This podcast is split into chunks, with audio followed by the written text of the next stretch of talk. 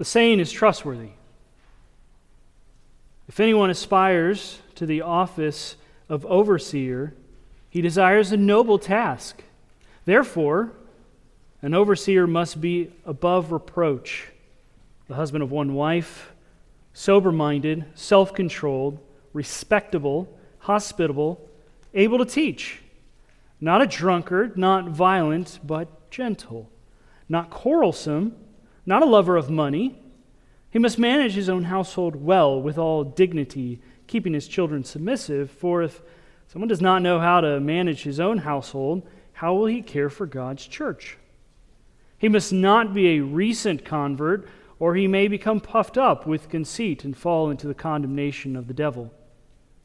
Moreover, he must be well thought of by outsiders, so that he may not fall into disgrace, into the snare of the devil.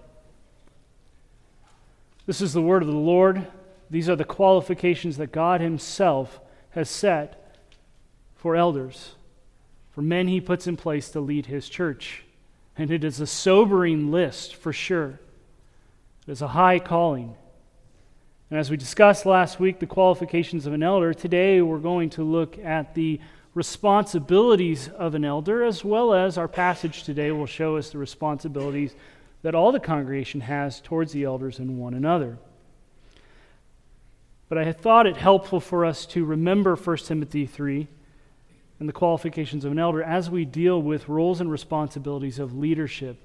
Because our natural flesh and our culture is prone to push back against authority and leadership.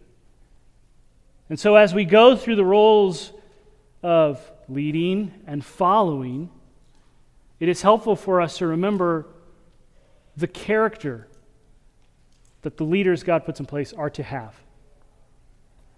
If you go through the history of the beginning of the church in the New Testament, you will notice, especially as you read through the book of Acts, that the gospel was preached. It went out, it was preached, people responded in repentance and faith. And then churches were established, and then leaders were put in place. And it's important for us to understand leadership, what God says leadership is to be like in the church.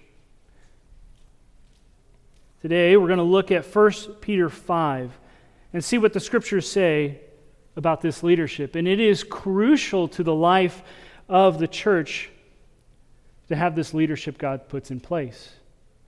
And yet, it is also crucial that the congregation follow God's appointed leadership. So turn with me to 1 Peter 5. This morning we're going to be looking at verses 1 through 5. Let's read this together. 1 Peter 5. So I exhort the elders among you, as a fellow elder and a witness of the sufferings of Christ, as well as a partaker in the glory that is going to be revealed. Shepherd the flock of God that is among you exercising oversight, not under compulsion, but willingly, as God would have you, not for shameful gain, but eagerly, not domineering over those in your charge, but being examples to the flock. And when the chief shepherd appears, you will receive the unfading crown of glory. Likewise, you who are younger, be subject to the elders. Clothe yourselves all of you with humility toward one another, for God opposes the proud, but gives grace to the humble. Here, here in 1 Peter 5, verses 1 through 5, Peter provides for us three responsibilities in the church. Three responsibilities in the church so that we would live with each other in a God honoring way. We'll see the first responsibilities in verses 1 through 4, and that is to shepherd God's flock. And we will honestly spend the most of our morning there. But we also see at the beginning part of verse 5, our second point, that's to submit to God's under shepherds. And the third responsibility is to show humility to all. And all this teaches us that leading and following in the church are to be governed by humility. Leading and following in the church are to be governed by humility. Now, we're jumping into the last chapter of 1 Peter, so let's understand what happened previously. Peter has been exhorting believers to think and respond rightly to the suffering and persecution that has come and will come. And we shouldn't be surprised by it because remember, our Lord Himself suffered at the hands of godless men.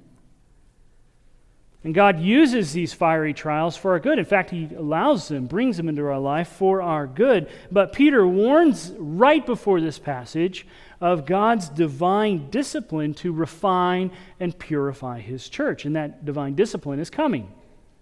And so to be to endure that and to be found faithful in that, there are necessary responsibilities for a church community, beginning with biblical leadership.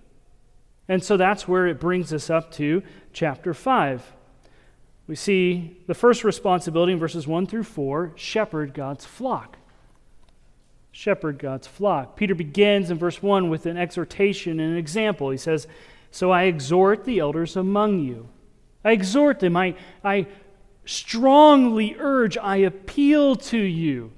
It's more than a sense of I'm just trying to encourage you to do this. I'm encouraging you, but I'm putting some fire behind it that you really need to do this. I encourage, strongly urge who? Well, he says the elders. The elders. Well, what does the term elder mean? Well, it's in New Testament usage and even back into Old Testament and Jewish teaching, it can refer to one who's just older. That would be the most literalistic understanding, one who is older. However, it can also refer to one who is of mature character. One who's of mature character. Specifically, when we think of the New Testament and how it uses this term, it focuses on one with a reputable, mature character who functions in a role of leadership within the church. Age itself does not guarantee maturity. I'm sure if you were to sit there and think, you probably know people in your life who, age wise, could be in the elderly category, but maturity wise, they're lacking. On the other hand, you could probably think those who are younger, but show a sense of mature character beyond their years. And we would all say that is the grace of God for sure on them. So, age doesn't necessarily make one an elder in the sense of this role and responsibility, it is a maturity. Now, you might be thinking or remembering, doesn't the Bible use several different terms to refer to leadership in the church? We've got elder, overseer, you've got the word pastor. What's the difference in these? Are they different? Well, we just talked about what the word elder focuses on, that sense of maturity. The word overseer, or it can be translated as bishop, the word overseer refers to the office of oversight or supervision. That's, that's when, when the term overseer is being used, that's what it's giving highlight to, emphasis on. It's this idea of one who is in an office of supervision, of leadership. The word pastor refers more to the shepherding aspect, the caring for other people. So you've got elder, overseer, and pastor. Now, when you look at the, the New Testament, you see, especially in Acts 20, if you remember Acts 20, where Paul, before he goes to Jerusalem, gathers the Ephesian elders to himself so that he may talk to them and exhort and encourage them. And as he calls for the Ephesian elders, he says that they are overseers whom the Holy Spirit has put in place. So he calls them an elder and he calls them overseer. Two different words.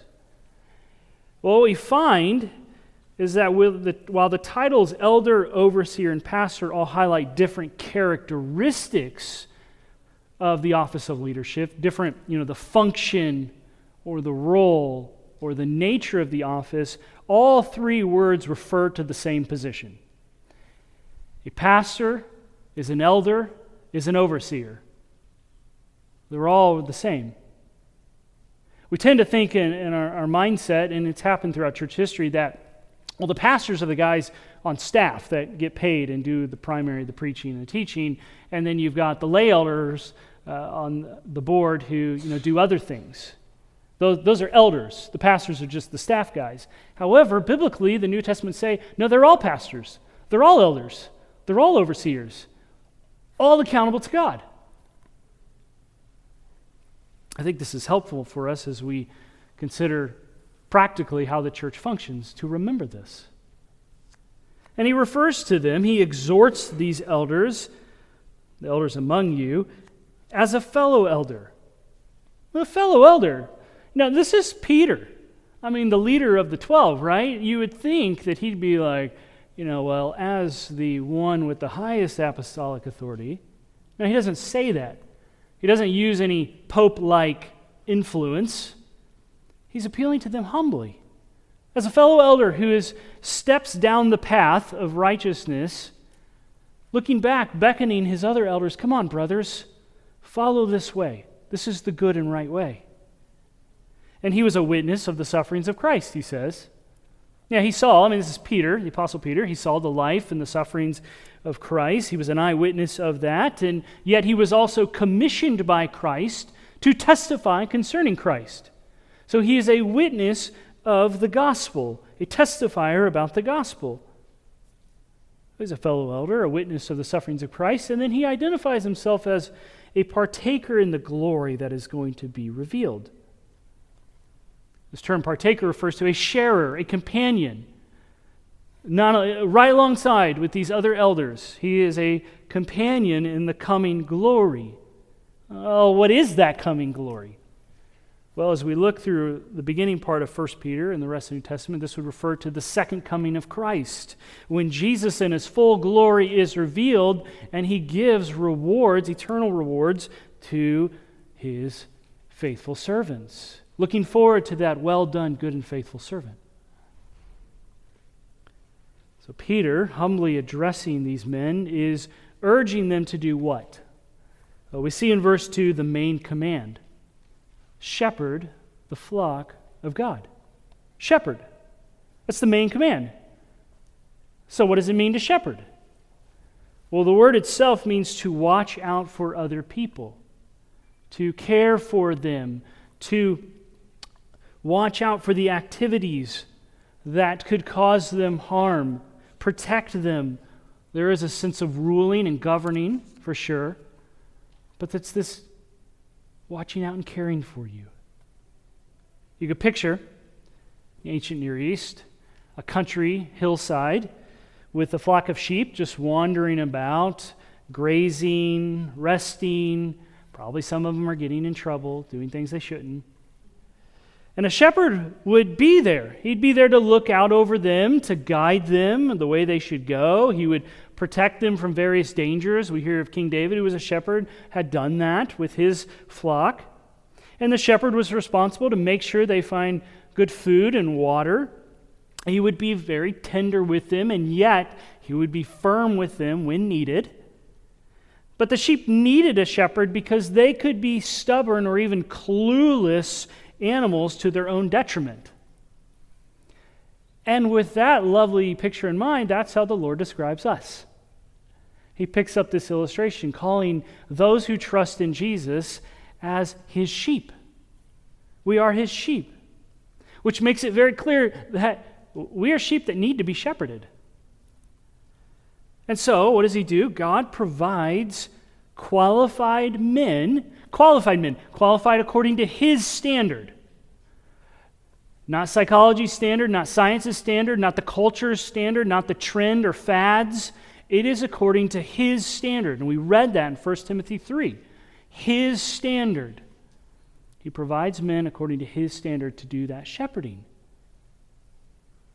Now, this is Peter talking. You might remember, right before Jesus' ascension, Peter and Jesus have a little dialogue back and forth. Remember in John 21, Jesus asked Peter three times, Do you love me? And Jesus, oh, you, or, or Peter would say, you know, Jesus asked Peter this, and Peter would say, Well, you know I do, Lord. And he would say, Feed my sheep. And he does this three times. And he says in John 21 16, the last one, Tend my sheep. Tend them. Well, this word actually means shepherd. If you have an NASB translation, it says, Shepherd my sheep. Peter was very familiar with this exhortation and this commission to shepherd. He himself had received it from the Lord, and now he passes it on to God's men. We also see, though, in Acts 20, verse 28, while Paul is talking to those Ephesian elders, he says to them, Pay careful attention, this is Acts 20, 28, pay careful attention to yourself and to all the flock in which the Holy Spirit has made you overseers. Okay, who did that? God does that. To do what? To care for the church of God, which he obtained with his own blood. To care for them. Well, that word to care is the same word again shepherd. Same word we have here in 1 Peter 5 2. Care for the flock of God that is among you. So, the elders have a responsibility to nurture God's people so that they are nourished and equipped with the scriptures. They are guided along the right path. They are protected from false teaching. They protect others from false teaching and from the deceitfulness of their own hearts. They shepherd, care for God's people. Look what he adds, though shepherd the flock of God that is among you among you. The priority of an elder is to care for those in the same local assembly as him. The same as him, not the whole church. Your elders are responsible for you that are here. Your pastors are the one in the local church you're part of, not a guy that you like to watch on the internet who lives across the country is the ones that are among you, which is a practical practical benefit of formal church membership is it tells the elders who is actually here. We live in a day and age where you get mad, you just go to a different church right down the street. Who's here? Who's among us? Because why is that important? Because I have to answer to God for you. Your elders are responsible to God for you. So it helps us know who I'm responsible for.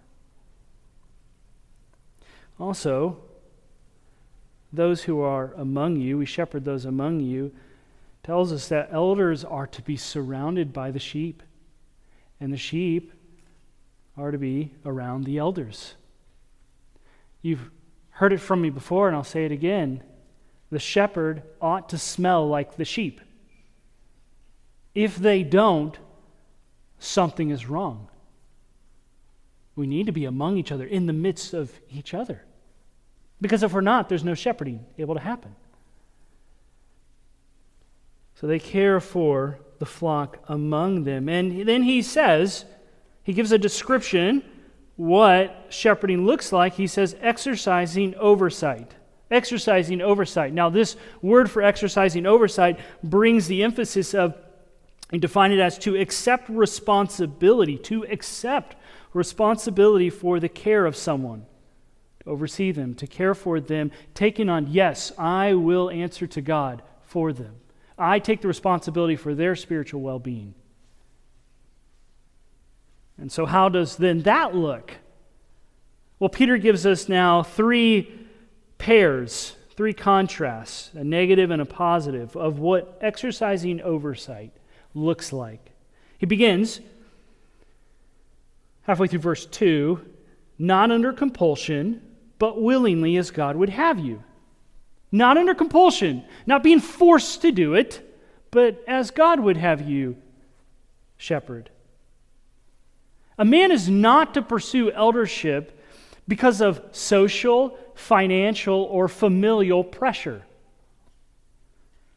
He shouldn't be forced into it, and it shouldn't take forcing a man into that role. And nor should a man think, well, you know, you want me to ask if I want to be able Okay, sure. Why not? You know, I've got nothing better to do. I've read my Bible before.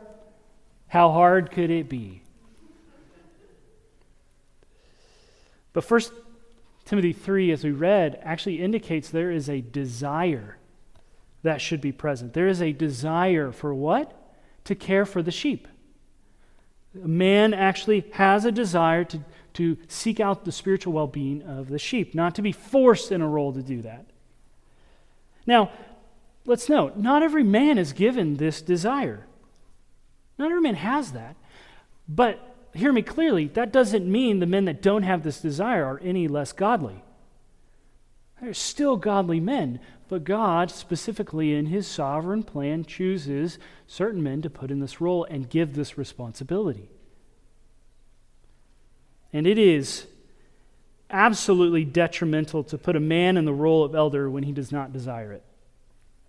It would dishonor God, it would hurt the church, it would actually bring judgment upon that man, and it would make his life miserable. You could add to that, it would make his family's life miserable too. So they're to do it not under compulsion or forced to, but willingly, as God would have you. You could translate the as God would have you as according to God. According to God. It is, it is according to God's will that elders oversee his people. They are to care for his people in a way that pleases him. And it is God's plan for his church that every believer in the church comes under the leadership of qualified overseers. Now, this should give us some pause to consider how we view and treat elders. Remembering, elders aren't perfect men. We still are being sanctified too. And amazingly, the Lord uses each other to help us be sanctified in the process of that. We're not perfect. And if elders are behaving unbiblically, the scripture has, does give prescription on how to deal with that, and that it should be dealt with. You can look at Matthew 18 and 1 Timothy 5.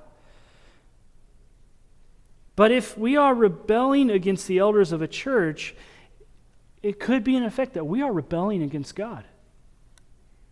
So we must be careful because Jesus is the one who puts these men in place. So they are to do it not under compulsion, but exactly as God would want them to do it. What else? How are they to exercise oversight? He goes on, they're to do it not for shameful gain, but eagerly. Not for shameful gain, but eagerly. This is dealing with the motive. Now, in Titus 1 7, the qualification of an elder is they're not to be out for greedy gain. Okay, the, there is to be no room for shameful, dishonest gain, greed, a, a selfish desiring and pursuing worldly stuff, building myself self up, getting what I want. Men are not to be in the role of elder to get which is why I would say, Woe to the prosperity preachers who claim they can't do gospel ministry without flying in their own private jet because, you know, you can't hear God and pray to God when you're flying commercial. I'm not making that up. Rather, qualified elders are eager to be of service. They just want to serve and help build up the church as much as possible. One writer said, Quote, the proper attitude of an elder is an eagerness to give, not a desire to get. So these, these men among us, they, they see the needs of the sheep and, and want to be there for the sheep, and, and they want to be with, there with them with the soothing balm of God's word. They, they, they see straying sheep, and they want to point them back on the path of God's righteousness according to God's word. And so, an elder is to be happy to serve and longing that you all we all grow in maturity. Like like paul would say in colossians 1.28 that i might present you complete mature in christ. That's my desire that god would be honored and you would be presented to him mature in christ. And i eagerly give my life for that. They are to do it eagerly. But he also goes on, verse 3 How do they exercise oversight? Well, they're to be not domineering over those in your charge, but being examples to the flock. This is dealing with their attitude. Don't have the attitude of domineering, of, of lording it over other people. To use my position to get my way, what I want. Instead, these men have been delegated authority from God and are to seek that things be done God's way. How do they do that? As an example, as a model. a model for those in your charge. Don't lord it over those in your charge. Those in your charge. The NASB says those allotted to you. This word is, I mean, it's fascinating. It actually refers to an allotment or a portion given of, of what God has distributed or ordained something to be. You can, you can think of it as one commentator put it quote, divine appointment of these particular people to the care of these particular elders. Think about that. God is assigning us to each other. The elders you have here, if you're part of this body, have been assigned to you by God. And you have been assigned to us. God determines that. And it's in His omniscience, His sovereign plan, that He knows what is best for us. And so, being together here this morning is what's right and good for us. We are assigned to each other. And God takes this this assigning, this responsibility, the responsibility of shepherding very seriously. In fact, you see in Ezekiel 34 in the Old Testament an indictment, an indictment against the shepherds of Israel. Listen to what it says that they had been doing. They were ungodly. In verse uh, Ezekiel 34, verse 2, he says, Thus says the Lord God, Ah, shepherds of Israel who have been feeding yourselves. Should not shepherds feed the sheep? They should feed the sheep. They're not to be in it for themselves. And he would go on to say that they've not fulfilled their role of helping God's people in their spiritual well being. That was their role. That is the role of an elder, is to seek and care for the spiritual well being of God's people. And if you think of the Bible, there is an example given in the Bible of the greatest shepherd. There's no greater example of what shepherding should look like than Jesus himself. Uh, just search your mind real quick and think of the gospel narratives. What do you see? You see Jesus caring for his sheep, teaching his sheep, protecting his sheep, correcting them where necessary, loving them he was with his sheep constantly. In fact, he would go on to die for his sheep. And the overseers that he puts in place are to be examples of him. Examples of him. Elders are to be walking, talking examples of someone who has been redeemed by Christ and growing in that walk. One pastor has said, quote, spiritual credibility springs from a holy and pure life. From the pulpit to the pew, nothing is more stabilizing, more admirable, more compelling among the leadership qualifications than our personal holiness. Our personal holiness. If the sheep are not holy and godly, then there's a good chance the shepherds are not holy and godly. The shepherds, the elders, are to live a holy life so that we can say, like the Apostle Paul, follow me as I follow Christ. The end goal is not just following me, it's Christ. Follow me as I follow Christ. And so I would ask the elders and all of us here are we a visible example to Eastridge of what a student of Jesus looks like? Are we men diligent to constantly study and hide God's word in our heart? Are we intentionally filling our minds with Scripture so that when we talk to people, it is the word that comes out? Are we fervent in prayer so that our conversations are wrapped in the warmth of truth and love for someone's growth in Christ? Eldership is no trivial task or trivial office. It is a weighty responsibility that eternally impacts the lives of those around us. And you know what all that takes? holiness and humility. Holiness and humility. If, if my own desires, our own desires are placed first, then we put a barrier up that keeps people from seeing Jesus in each other's lives. Because what becomes the, the one we're looking to? Me.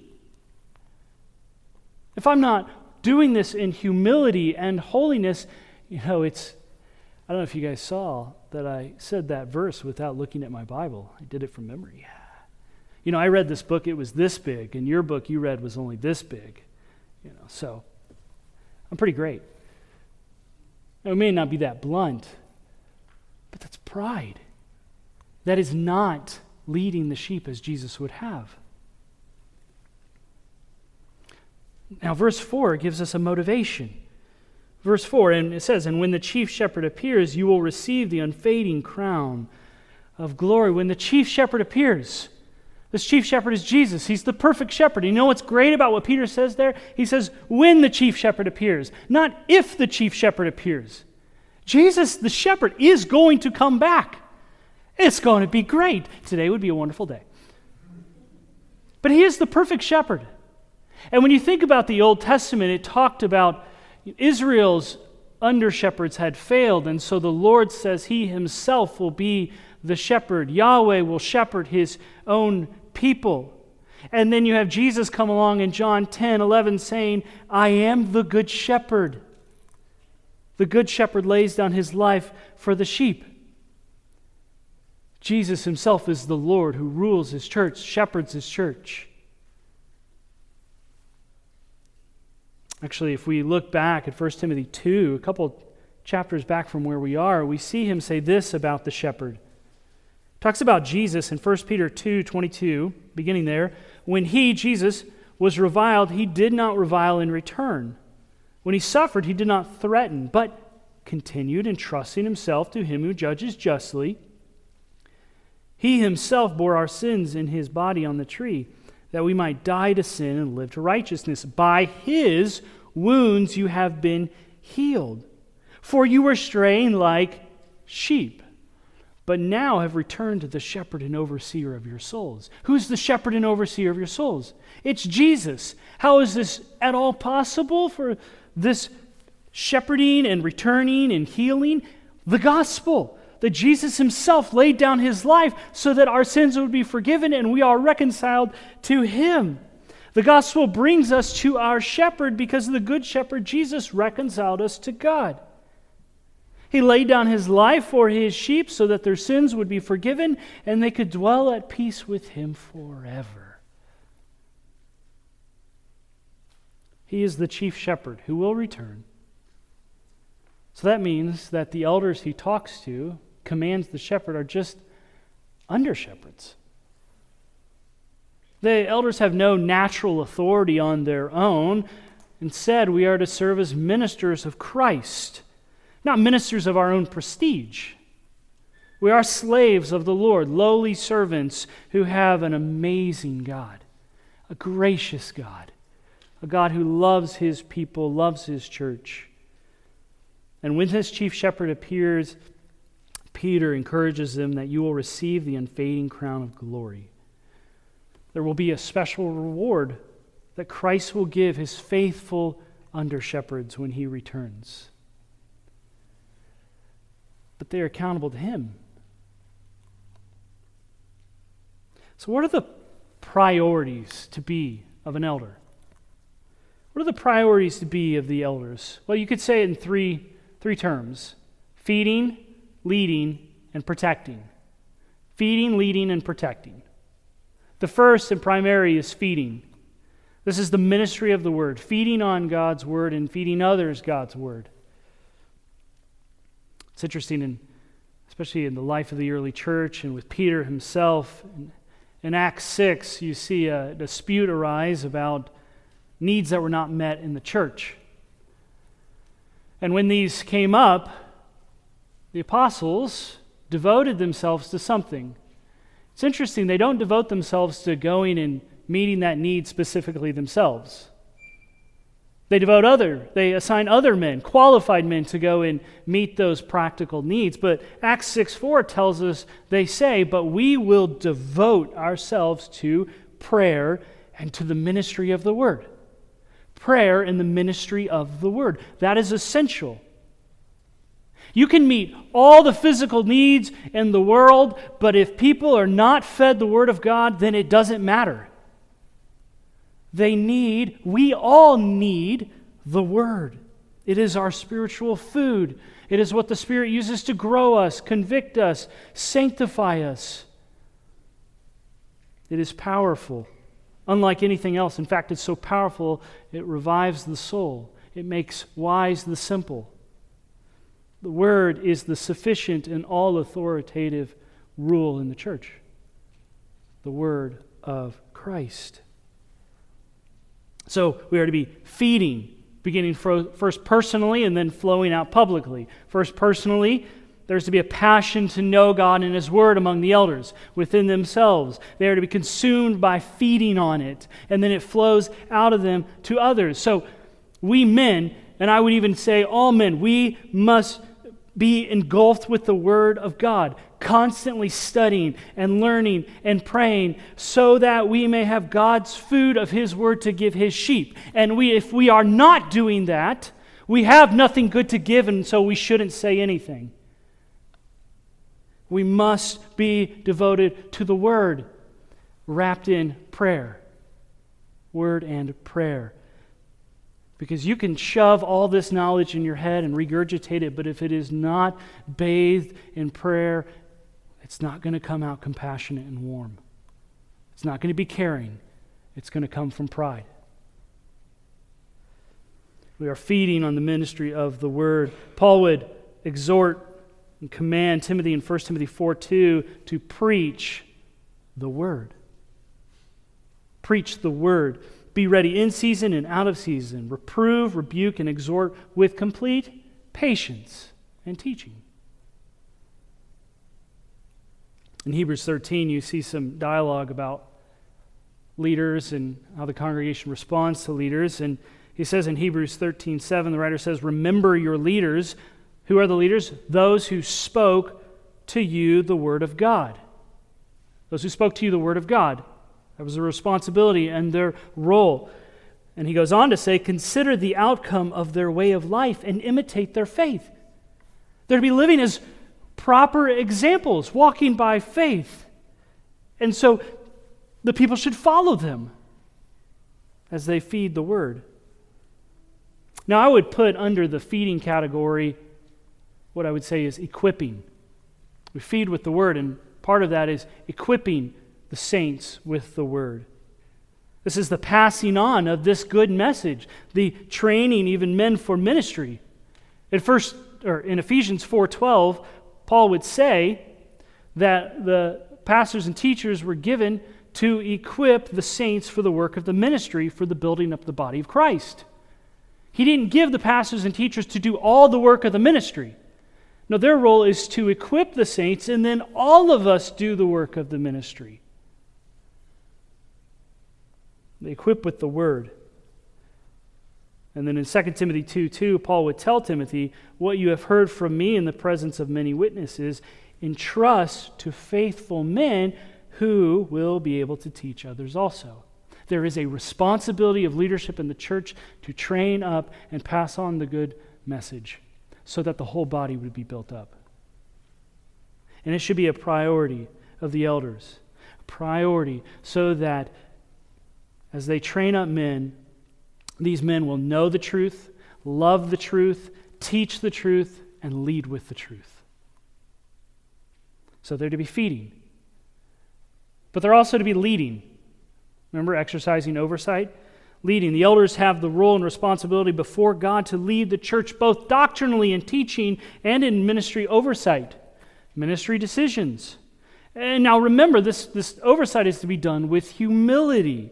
Elders will answer to God for this responsibility. And the ultimate accountability of an elder is to the sovereign Lord Almighty Himself. You know, the one who even knows our motives and our thoughts. It's kind of terrifying. Or we'd call that the fear, hopefully producing the fear of the Lord. Overseers then must be, they must be out in front on the path of righteousness so that the church has a faithful example to follow while also remembering the chief shepherd is watching. And in turn, the church has the responsibility to follow this leadership. So they are feeding, leading, but they're also protecting, just like a shepherd would with his flock. And the, the threefold enemy of the world, the flesh, and the devil want to destroy. Even Satan disguises himself as an angel of light, trying to sneak in and destroy the church. Now, the good news is no one can destroy Christ's church, he will build it. But the threefold enemy can wreak some havoc and create some divisions. He is good at that. So the elders are to be protecting from false teaching, protecting from sin, whether that be protecting from false teachers, whether that be protecting from books, even, which is so sad, books that are not biblical, not helpful, and a lot of the dangerous ones might have nuggets of truth thrown in there among a bunch of garbage.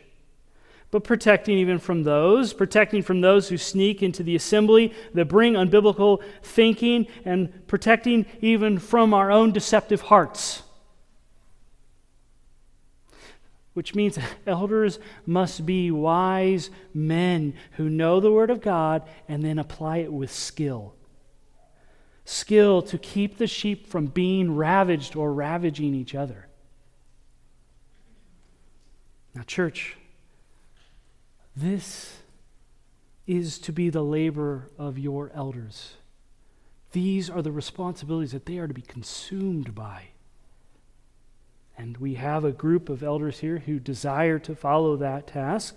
But I cannot help but ask where are the other men who are qualified and prepared for this? Where are they? I would exhort men and young men, men who are older than me, I exhort you as a, as a father, you being a father to me, and young men as a coming alongside you what are you doing now to prepare for that day when the Lord calls you to this responsibility, if He does? What are you doing now to prepare for leading your family, the church? I would encourage you study hard now. Seek time, meet with seasoned men now. Serve now. Don't just wait till then. Both the church and the world desperately need men of godly character who know the word and then lead wisely with it. And as a, I would say for all of us as a whole body, we can keep our eyes open for the men who are excelling in this, who are preparing. Keep our eyes open. And then when you see one of them, encourage them. I see where you're doing. Keep it up. Press on. Follow Christ. If they need correction, help them in that too. Elders are to be commissioned with the responsibility to shepherd God's flock. But what about the rest of us? The whole body of Christ is not just made up of elders. So let's, let's finish verse 5 to find out what are the responsibilities for the rest of us. He says, uh, our second responsibility is found in the beginning of verse 5. Likewise, you who are younger, be subject to the elders. The second responsibility is to submit to God's under shepherds. He says, likewise. He's continuing a theme here. Likewise, I'm exhorting the elders, but now also I want to exhort you too. Here's how to live in a way as God prescribes that's the best for his people, for his church, and brings him glory. And what is that? Be subject to the elders. This word subject means a submission in the sense of voluntary yielding in love. Voluntary yielding in love, an intentional coming under the leadership of others and then following them, which we must note is why it is imperative that elders are biblically qualified and are setting the Christ like example to follow. Because people are to come under your leadership, then you better meet the qualifications and be walking as God says. And if they are, if elders are, who wouldn't want to follow these men? They're showing us what a Christ like life looks like. They are living as God calls. They are put there by God for all of us to help us be more like Christ. Who wouldn't want to follow them? Someone who's above reproach. Who wouldn't want to follow them? And if we find ourselves being repelled by that thought, then maybe we need to check our hearts to make sure we are thinking biblically about church and life. Because there is to be a subjection, a submission. Now, he identifies you who are younger in this, and you wonder, who are you referring to? And boy, there's been a lot of ink spilled on this one. The two primary th- thoughts are he's referring to literally those who are younger, which in this time could have been anyone under the age of 40 ish, or some think, well, he's just referring to the rest of the congregation, right? He was talking about the leadership, he called elders, and now he's talking about everyone else. Both have great arguments for either one. I would lean more to the side of literally those who are younger. And so you might wonder, okay, why would you lean that way? Well, it would be literally younger. And then also, it is possibly because of the tendency and temptation for uh, towards pride and rebelliousness and independence that can more easily demonstrate itself in youthfulness. You know, I know I was like that. There was a time in my life, you know, just listen, I, I got saved, learned the doctrines of grace, I'm studying my Bible, I'm passionate, and I had this immediate thought that every church that I visited, I know more than the pastor. You know, listen, he spent 40 hours in the study, I spent zero, but I automatically know more than him. And I became very critical and judgmental. And then the day came where I was given the responsibility to preach, and I was completely humbled very quickly to see that it is not as easy as you think. So there can be a tendency, but even with that distinction, submissions to the elders is not just limited to those who in age are younger. All believers in the scriptures are exhorted to follow the leadership that God puts in place. You might know Hebrews 13, 17, where it says, Obey your leaders and submit to them, for they are keeping watch over your souls as those who will have to give an account. To who? Well, the chief shepherd. Let them do this with joy and not with groaning, for that would be of no advantage to you. Okay, so there's this idea obey your leaders. Now, it's fascinating in studying this that the word obey here comes from the word to be persuaded to be persuaded. Means you listen to what they say and their reasoning behind it, their biblical reasoning, and consider they are watching over your souls and trying to do what's best for you, and then you follow that. You're persuaded. There's a teachableness and a humility demonstrated there. But then also to submit to them, to yield to someone else's authority.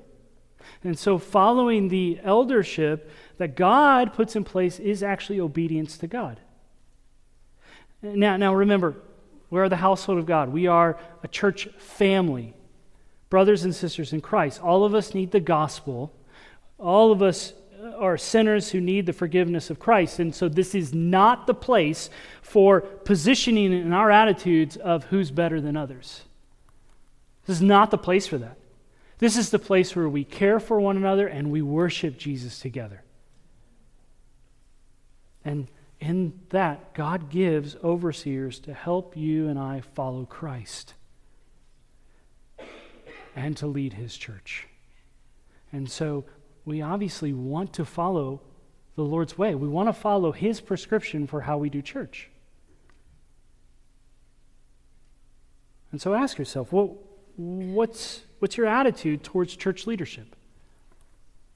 What are our responses toward leadership like? Are we, are we operating according to this, what the scriptures teaches and how we follow under shepherds who he puts in place? Practically, what can that look like? Well, you listen to the elders and the teaching of the word.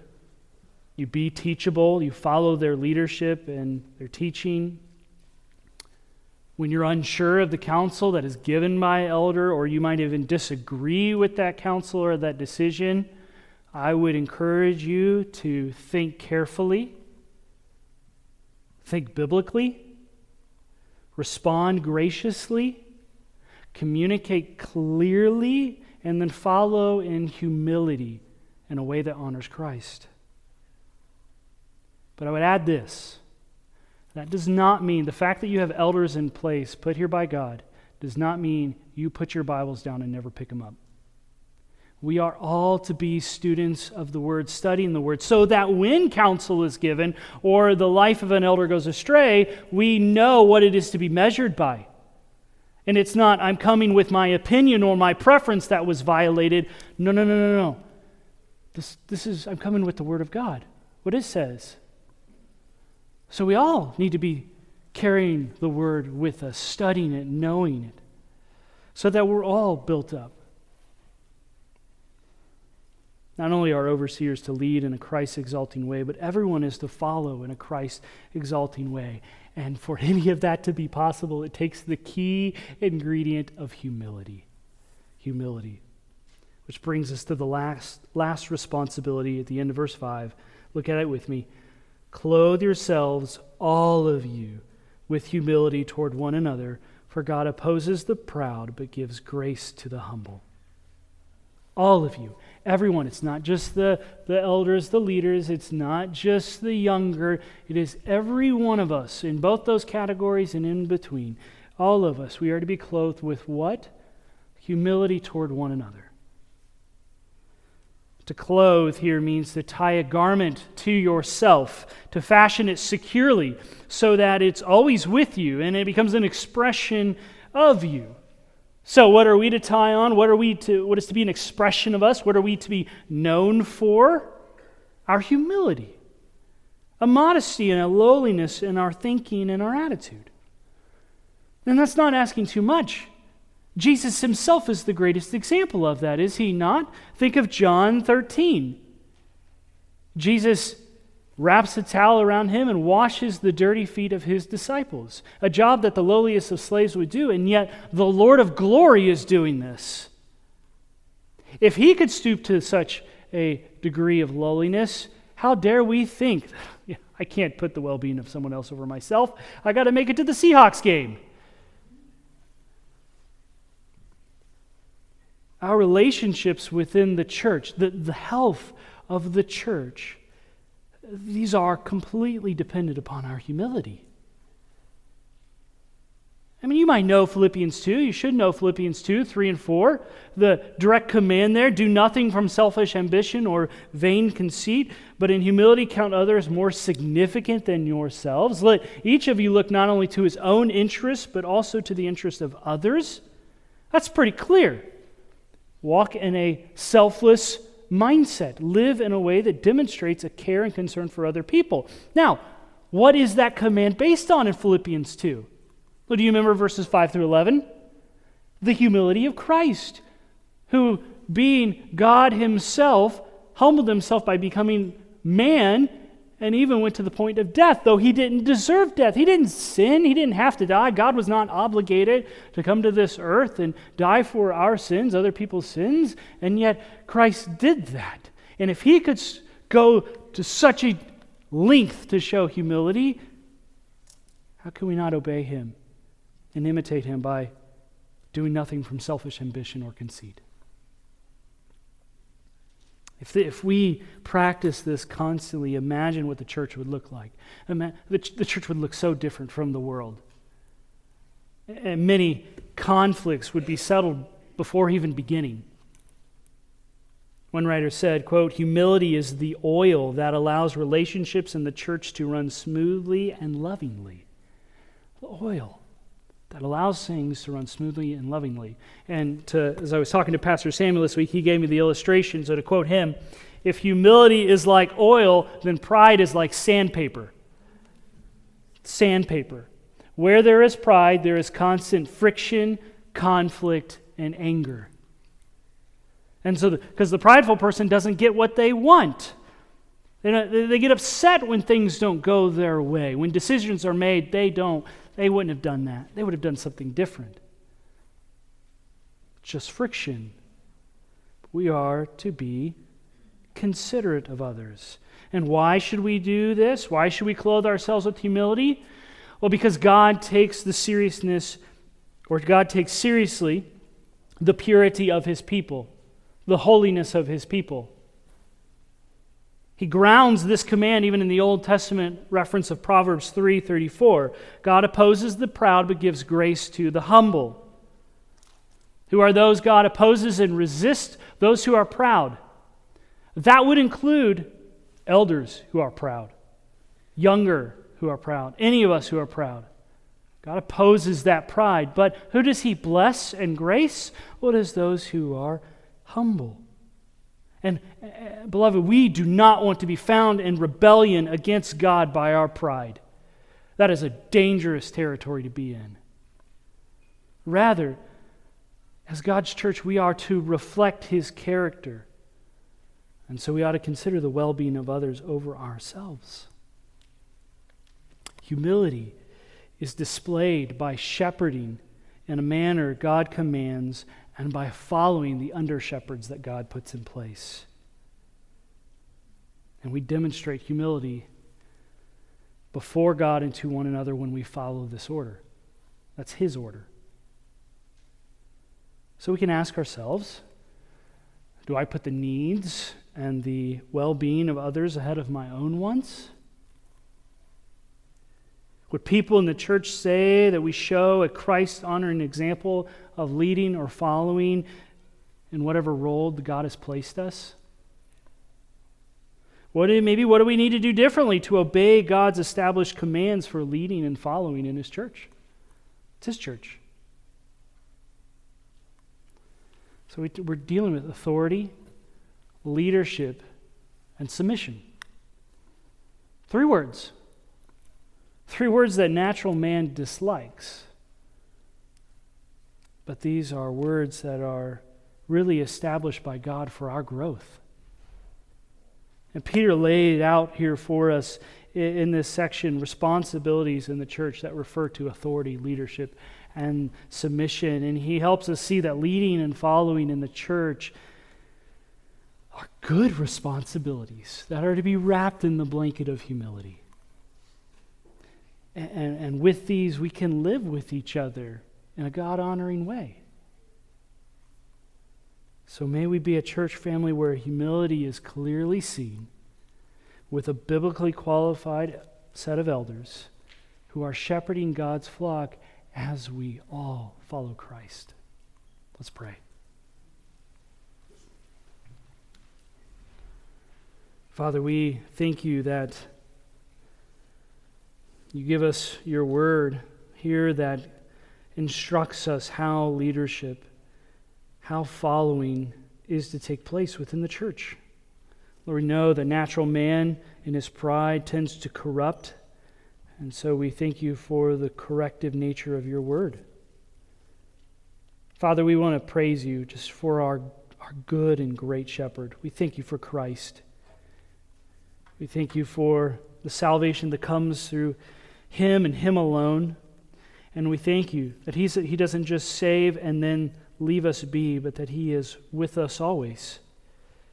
We thank you that you are working in us to grow us, to conform us more into him, his, his image, and yet you also care for us, and you give us one another to care for each other.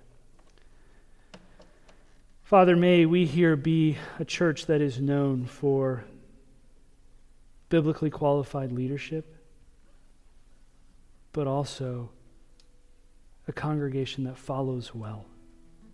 Yet in all this following, may it be Christ who we are following. For his glory, we pray this in his name. Amen.